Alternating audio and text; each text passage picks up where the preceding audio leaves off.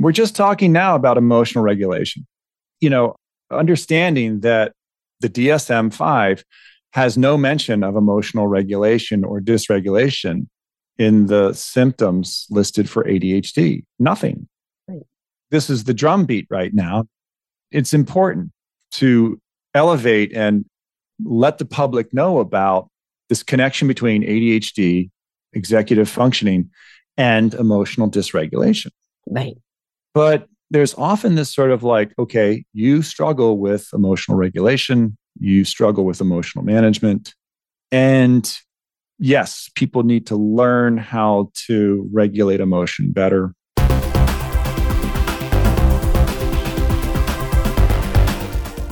Do you ever struggle with your fuzzy brain?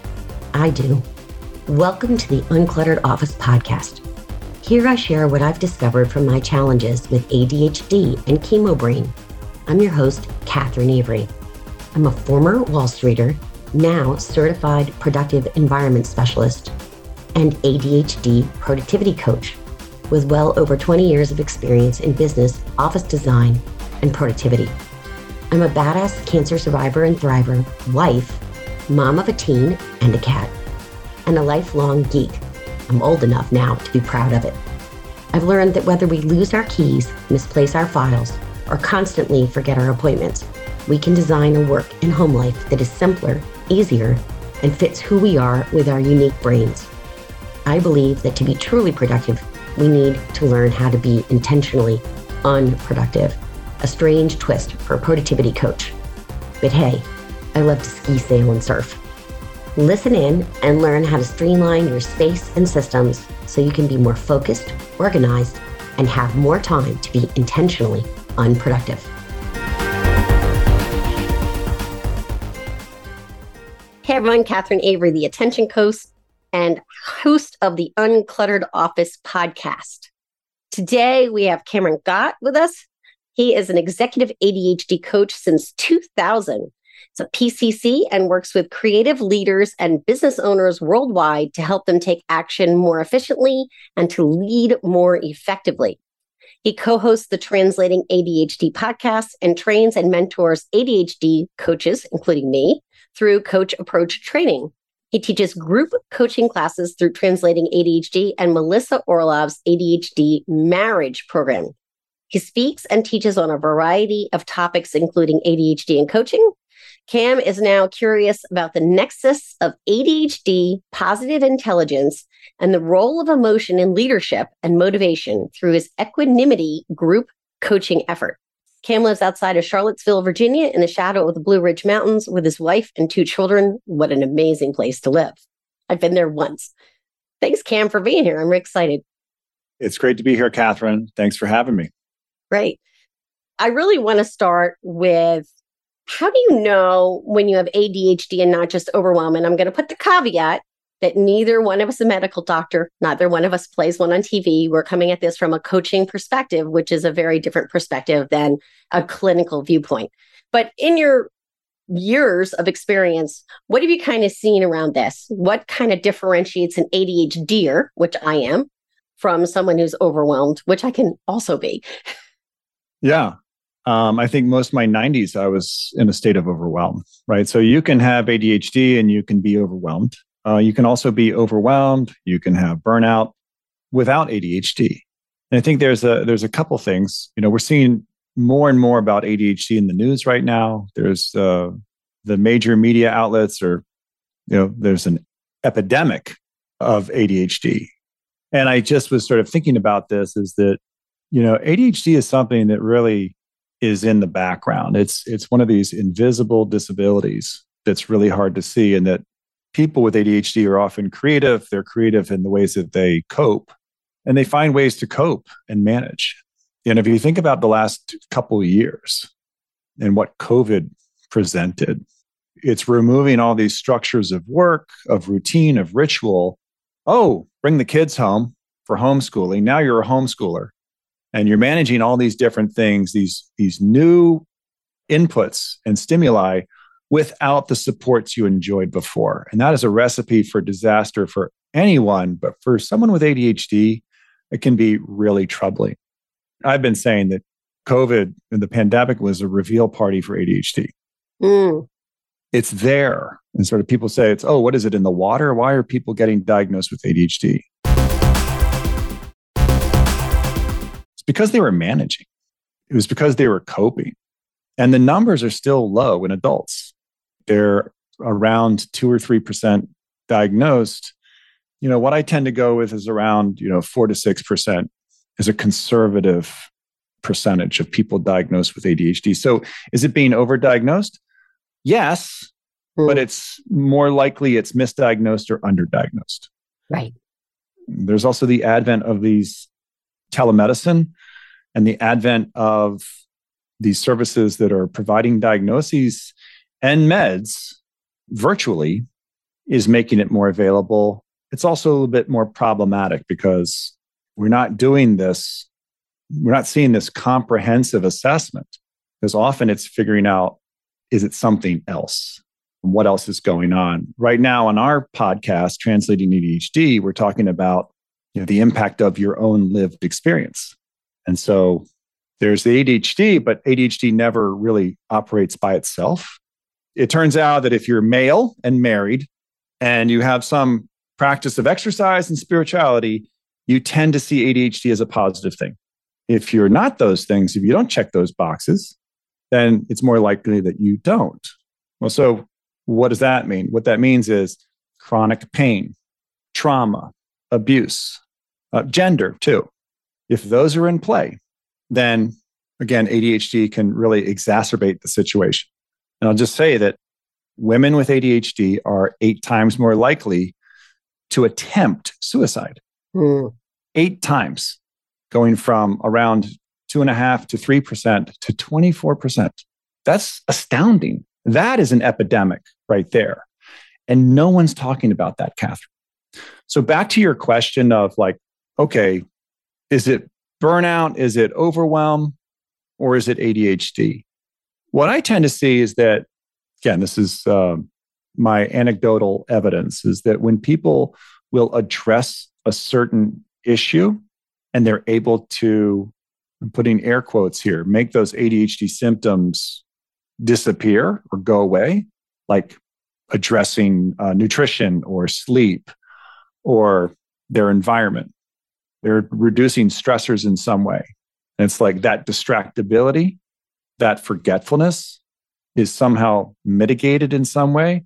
You're not talking about ADHD, hmm. but COVID didn't just affect us individuals with ADHD, it affected everybody. Right. And so here are these massive stressors that have come with the pandemic and all the uncertainty and change. And so, yeah, people were, you know, they were in a in a vulnerable place to begin with. Engagement was at an all-time low before the pandemic. You talk about quiet quitting and cutting back and burnout. We were on the verge of burnout. The thing about ADHD is this these mechanisms around organizing, prioritizing, and activating for task. I was just commenting on um, this term called task inertia. Being able to identify the thing you want to do and then work on it to get it started. This is a classic ADHD dilemma mm. that we really struggle with not only the stuff we don't want to do, but we struggle with the things that we do want to do that we can't fit into some urgent time box. Right. Right. So it's the things that often it's it's unfortunate because it's these things that only matter to us. Right? If they matter to someone else, we can set ourselves up to be responders, react and respond to the situation. So there's a couple things here that are in play is there's this fluid interpretation of time. Right. There's a challenge around identifying, creating, maintaining, and sustaining structures that help you. We often have this love hate relationship with structure. Yeah. Yeah. It's very familiar. yeah. And then there's this emotional piece. And that's the part that I'm kind of paying a lot of attention to is not only do we have this time blindness, we can also have this emotional blindness, mm-hmm. right? To not to perceive the emotion that an event will elicit or enhance or what's needed for that moment. We get into that situation and we get caught off guard. And guess what? We do this emotional dysregulation. We get triggered, we get flooded because it came out of left field. But this goes all back to these executive function elements in play around regulating and management. Boy, where do I start? I just saw the global workforce report. So we're talking about it with Ellen in um, Coaching Effective Leaders, which is another Coach Approach class that mm-hmm. I'm taking um, that Cam used to teach. And we were talking about this particular report, and she was saying that the engagement was 33%, but her last numbers were 2016. The 2022 numbers on engagement were 21%. Only 21% of the workforce feels engaged with their jobs. That's not a very good number. Right. You know, so if you're not engaged, you don't have a sense of fulfillment or purpose. And again, when they ask, they keep, there's a Gallup that asked this question of, you know, how hopeful are you that you're going to have a better life than your parents? Mm. That is at an all time low. Right. With inflation, with home ownership, it seems like an uphill battle. So I think that overwhelm, burnout, it's here. Right. The population is stressed. There are stressors. The thing about ADHD is, again, there's some specific things that come into play. What I hear from people when they come and I sort of have a sense of, yeah, this is ADHD in play.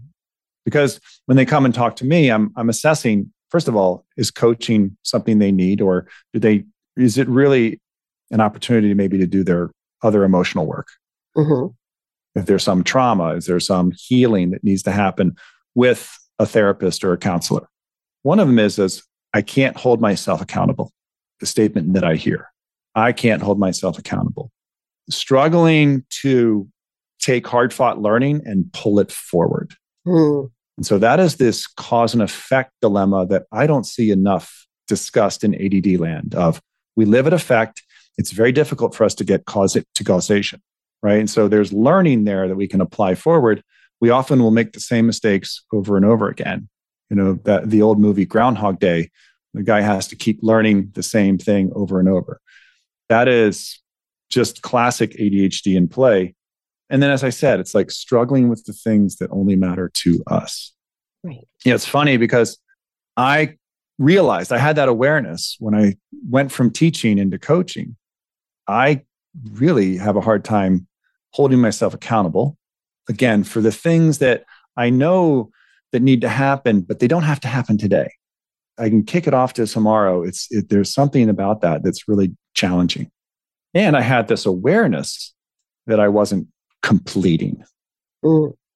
I would a lot of effort and energy. It's sort of a imagine the roadrunner spinning their legs, but actually not moving or moving in circles and not moving to destination places, right? Where you're producing something, delivering something. And so it was turning toward this accountability dilemma that had me think about accountability in a different way. Right. And this is where coaching comes into play, Catherine, is coaching provides this really positive and proactive way to look at accountability to provide that structure and some people can come and, and share regardless. Right.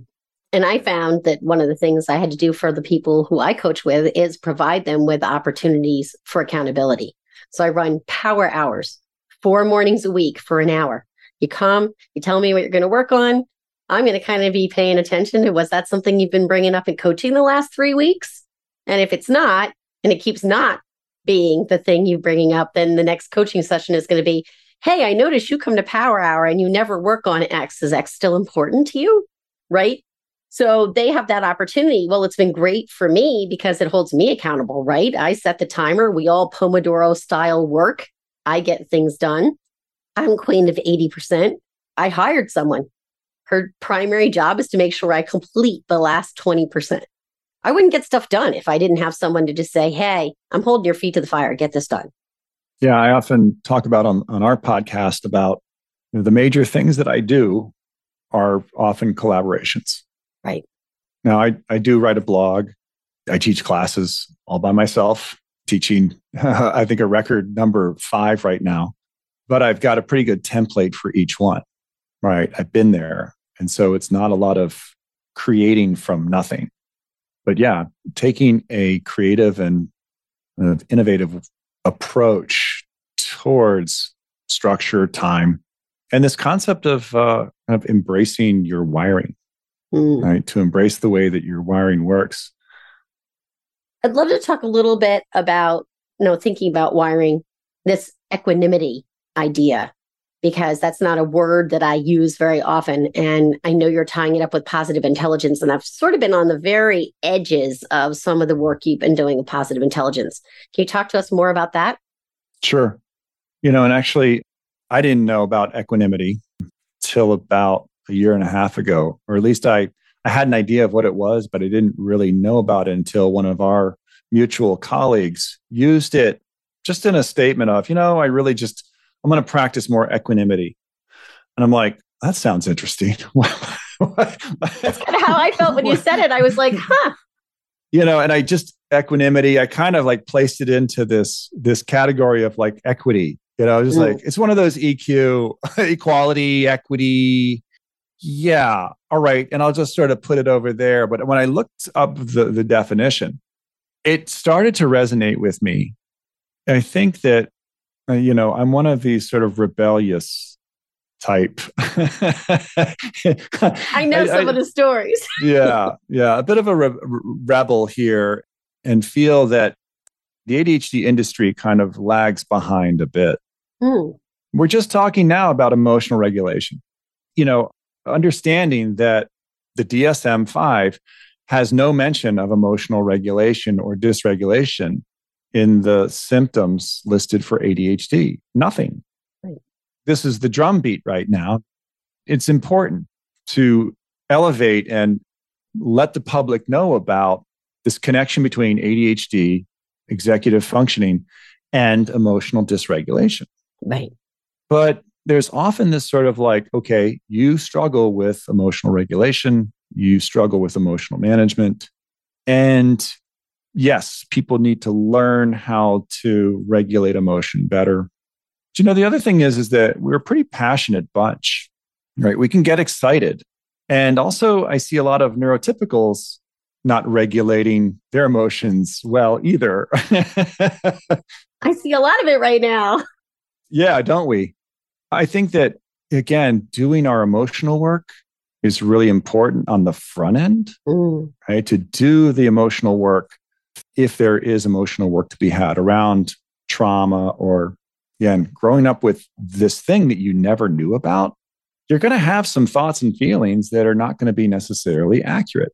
And we have this negative self-talk that can be pretty damaging.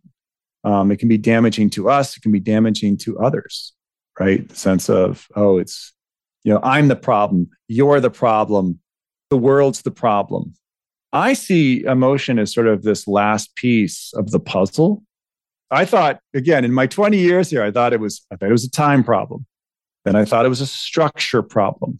Mm-hmm. Uh, then I thought it was an acceptance problem. Right? It's like accepting your ADHD and moving forward. And it's this last piece here that I'm seeing with my leaders that they're wanting more than just to regulate emotion. It's coming from the desire of my clients. Hmm. They don't want to just manage emotions, they want to do more with emotions. And so this is where positive intelligence comes in. And I see positive intelligence not as a standalone. It is offered as a standalone. A lot of people, again, the, the book by Shirzad Chamine, and then there's a program that people can take with coaches. Right. I see it as something that you can integrate into the work with your clients with ADHD, but it's really important to paint an accurate context for it mm. because positive intelligence is not designed for the neurodiverse population. It is, is again like do this, pivot, and activate. It's like, wait a sec, you're going to tell someone with ADHD to identify that negative emotion, take your hand off the hot stove, and pivot. And so when you start to look at it as a tool, Hmm. to identify emotions, to see them in play. This is the thing. It's not that we can't regulate, it's that we you know, how can we value something we can't regularly access? How can we access something we can't see or sense? And this is often the case is we will partition our emotions, just like we kind of get on autopilot with our day and like, okay, I got my task list and here's my plan. And we kind of, we're set up for productivity. This is actually one of the levels of uh, the emotional health ladder that I taught at one of the last conferences with Tamara Rosier this autopilot, like kind of going in and we partition that emotional voice. We partition emotions. You just stay over on the side. As we go in and something upsets our plan, what happens to that emotion? It just sort of breaks through and, and has us escalate. And then we get this big signal response. And it's like we get into our defensive crouch. And then we're having this emotional experience. Right. But if we can start to look at emotions I kind of like Susan David's approach, this emotional agility of all emotions are fine if we see them coming, right? That anger is often this display of, of value being compromised. Social justice warriors of like, uh, aren't you outraged? Aren't you outraged? Yes, but take that outrage and can you convert it Right. Can you convert it into leadership and influence and articulate what really matters to you? So, this is the second level emotional work that I'm doing with my clients in this class. And I actually just wrote a blog post. I'm calling it Emotional Regulation 2.0. What do you ding, think ding, of ding. that, Catherine? Huh? Yeah. you can tell I'm, oh, he's kind of getting emotional over here. Yeah, I'm getting emotional over here because emotions are about motivation. They're central to motivation and attention and where we place value. And it's the stuff that happens between people, the emotions that are happening between there, whether they're positive or negative. But if we can develop more awareness, kind of create a dashboard, real time of our emotional experience and anticipate the emotions that are in play, we can see them more as a resource, as something that we can leverage to pull the learning forward. Right. right. I was saying earlier, one of the dilemmas with ADHD is identifying the learning and pulling it forward because it often that learning languishes in the regret, the shame of the experience. Oh my God, I can't believe I did that. I can't believe they did that. And then we get attached. This is the ADD part is that kind of that arcade claw game, you know, that it goes down and you gets the little furry animal and you can't grab it. Well, you can't grabbing it is like you can't grab the task and move it forward, but also we will attach to something and not be able to shake it or let go of it. Right. And then you got the wrong one and you're so annoyed. Oh, yeah. oh, totally been there.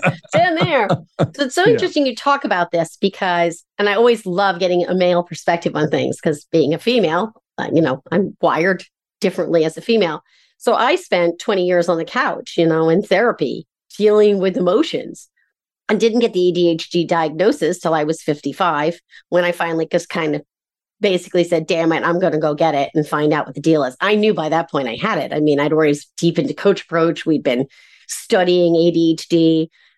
You know, my wheels had come off at age 50 with chemo and they took away all my hormones and all these kinds of things. So it was sort of a very sudden entry into the world of I've got executive function challenges and then looking back. And so you talk about that emotion. I went and pulled out all my high school report cards to be able to do the diagnosis of ADHD and was just heartbroken to see this kid who knew she was smart and intelligent but couldn't get out of her own way. I mean, literally, people were writing, you can't get out of your own way. And what was the point of all that? So I kind of felt like I did a lot of the emotional work prior to then doing the ADHD work. So I'm kind of backwards. mm-hmm. But then there's always more emotional work to do. And case in point today, I ended up getting burnout this summer. And I finished a meeting at 1 p.m and I was falling asleep. And I was actually had moved into the living room area to sort of sit in a different location, thinking that'll help keep my energy up and, you know, change a scene kind of deal. And realized it just wasn't going to happen. And I literally had to lie down for 10, 15 minutes before I could do this because the emotion there was just like, I'm dead. I'm tired. I don't have it in me. I'm going to cancel. It's not going to happen. And I'm like, I don't want to cancel. I want this to happen. You know, and again, that goes to that activation piece, right? So I did. I lay in bed with a book, kept myself awake, had a little timer set for, you know, 10 of in case, God forbid, I overslept. And I actually did not fall asleep. You know, if I hadn't been paying attention, if I hadn't learned about how to pay attention to, hey, your energy is at a bottom right now. You got to go do something about it to re energize and get through the rest of your day. This would be a disaster, right? I would yeah. have maybe missed this because I would have slept through it. Or worse yet, I would have come to the thing grumpy as heck, going, Oh, I'm so tired, Cam. You didn't need to hear that. Nobody wants to hear that. Yeah. And you're speaking to this thing that, again, that these are the symptoms of ADHD is this, you know, on the podcast, we talk about the three barriers of ADHD and the first barrier is awareness, the second barrier is action, and the third barrier is learning. This first one, um, don't know what you don't know. This is why, again, ADHD is underdiagnosed mm. because it's really hard for us to be aware, to generate accurate awareness in the moment because we're with our thoughts. And oh, by the way, those thoughts are on that that gra- the gravitron that we we all rode, you know, back when we were 12 at the state fair, spinning around at a high rate of speed. That's your experience. It's hard to stop and really assess the situation. And that's another way that you know that it, that ADHD is in play is that it's really hard for us to know where our limits are. That I have an acronym for the T acronym, a cup of tea, right? TEA, time, energy, and attention. Right. Is that a lot of people with ADHD think those are infinite. Infinite. They aren't, Cam. that kind of pisses me off, I gotta yeah, say. sorry. but when you really start to like, okay, if there are limits here, then we can sort of start to move toward. And you know, this is really fascinating. It's like here's this interest in emotion, and I'm about to share something with you which is actually just laden with emotion, you know, stuff that, again, I was doing long, long ago, but it's all kind of clicking now with this higher level emotional work. Right. And so it's called the six C's, and it's like getting to this commitment place, commitment. Right. And on the front end, it's choice and curiosity, and then creative and action, and celebrating that completion. But think about it curiosity, creativity, and choice really have elements of positive emotion. Right. And what we do is out of necessity, Catherine, out of necessity, we tap into our negative neural networks to get stuff done. Yep. We tap into its urgency. But again, I thought it was a time and a structure problem. It's a time structure and it's a, an emotion problem too. Right. And I have to say, really fast, I'm going to interrupt you, is when I finally found out that I had ADHD underlying everything, it makes perfect sense why I had an anxiety diagnosis. Because often, and I'm going to say mostly women, but I'm not going to exclude men, will get that anxiety diagnosis because we're overcompensating for that executive function issue that we just can't manage. So we we run everything off anxiety and it's really not good. It's not a healthy way to live. So, yeah, could I have had anxiety about lying in bed for 10, 15 minutes before I speak to Cam? I could have, but you know, to hell with that. Because actually, as much as I was joking that I wish we had more infinite time, energy, and attention, I actually recognize we don't. And I didn't have it in that moment. So, hadn't thought about having a cup of tea, thought about just laying down in bed for five, ten minutes. Yeah. And it worked, didn't it? Yeah, absolutely. I mean, I think right now I'm on fire, which is my normal operating modality, right? Usually I'm pretty on fire, but when I'm tired, I'm I'm toast. And I think I kind of am on and off. I'm not a middle ground person. I really appreciate you bringing up that example because I listened to the Huberman Lab, and uh, this is Andrew Huberman. He's a biological neurologist at Stanford. He has a podcast. It's a lot about performance. Right and it's around like again nutrition but sort of optimal functioning. He did one on adhd and focus or adhd and attention. And his description of the basically the neuroscience of adhd is really positive. His follow-up stuff not so much right? He gets a little bit you know it's it's again sort of layman stuff. He doesn't really get the add experience of what's going on or what might help but he talks about this again how the task management system and the default mode network are not anti-correlated meaning one should be active while the other is quiet and then vice versa and with adhd we have the imaging now that shows it is they, they're they kind of are crisscrossing each other. Right. Right. When you went to lie down and not think and perseverate or right to just to be kind of quiet and present and relax, you were actually actively shutting down that task management system and activating the default mode network. So Huberman talks about like again just optimum functioning. It's like how we can activate that task management system for 90 minutes and then we really need to take a break. Mm-hmm. And he has a term, I might not get it quite right, but it's sort of like this deep near sleep rest state. Right. And this is what we can do. We can actually kind of, again, manipulate our function in ways to kind of activate this. And I'm not saying like, oh, I'm I'm anti-meds. You know, doesn't doesn't mean that at all. But I just know that there's people out there like, yeah, I know you're talking about it, and uh, I I really don't buy this whole ADD thing. You know, I think it's X or Y or Z. I think it's it's uh, you know pharmaceutical companies trying to sell meds. But I've been around this thing for for a long, long time, and I see the impact of ADHD. But I also see when you identify it and accept it and start to work on it actively, I just see a range of like again people at the beginning stages and people on their journey, and they are having a different experience. Mm. And for me, I don't take meds. Totally in favor of meds. I have no issue with them. I think they're fine. Many of my clients take them. I opt not to. Really has much more to do with being a post cancer survivor and taking medication for that and not wanting to throw something else in the mix.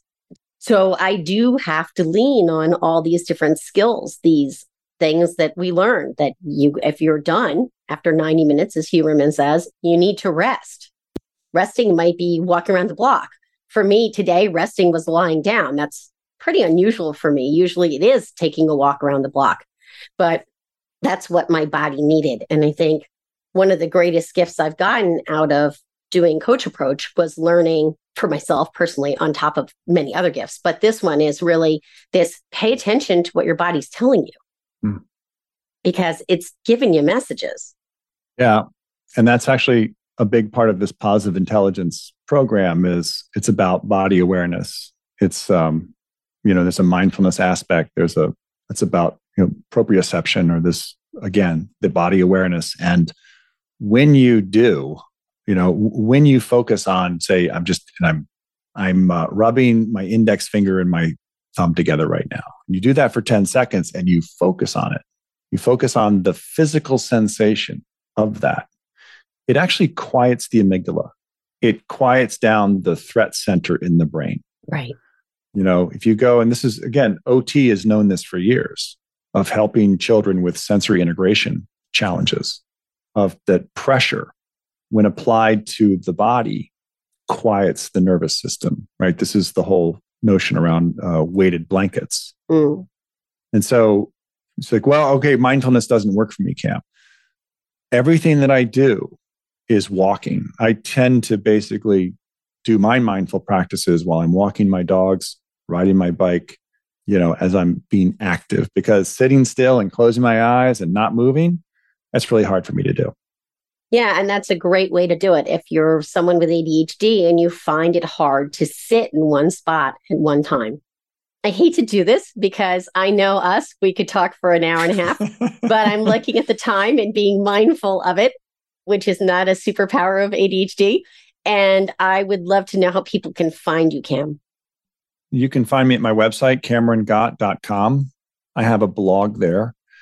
And then also I co host the Translating ADHD podcast with Shelly Collins, a fellow coach. And we bring this coaching of uh, perspective to managing ADD. Um, and right now, as I said, we are looking at your context matters, right? Digging into sort of specific lived experiences. We just spoke with Sudita Kasturi, who's a South Asian ADHD coach. And so she provided us with this, you know, wonderful narrative of again, what's it like to have ADHD and be of of South Asian culture or heritage.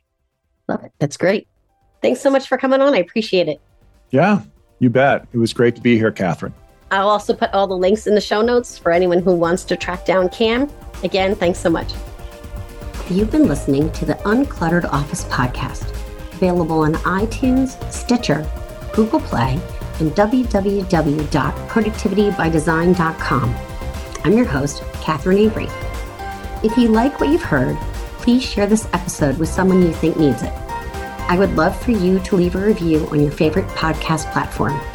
Your reviews make my heart sing and can help even more people find the gifts in their productivity challenges. Thanks for listening and see you next week.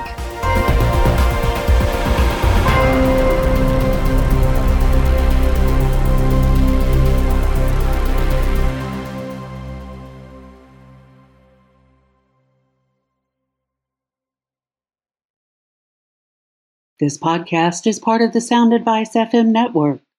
Sound Advice FM Women's Voices Amplified.